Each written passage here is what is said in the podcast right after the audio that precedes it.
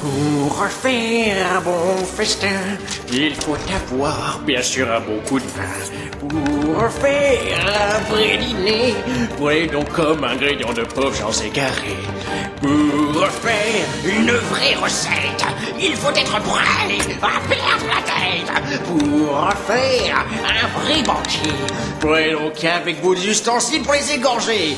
Vin de bretzel, mon maître adoré, s'occuper de nos deux invités, les dilapider en toute amitié. Il n'en restera pas une seule bouchée. Oh oui, nous allons tout manger. Van mon maître adoré, s'occuper de nos deux invités, les dilapider en toute amitié.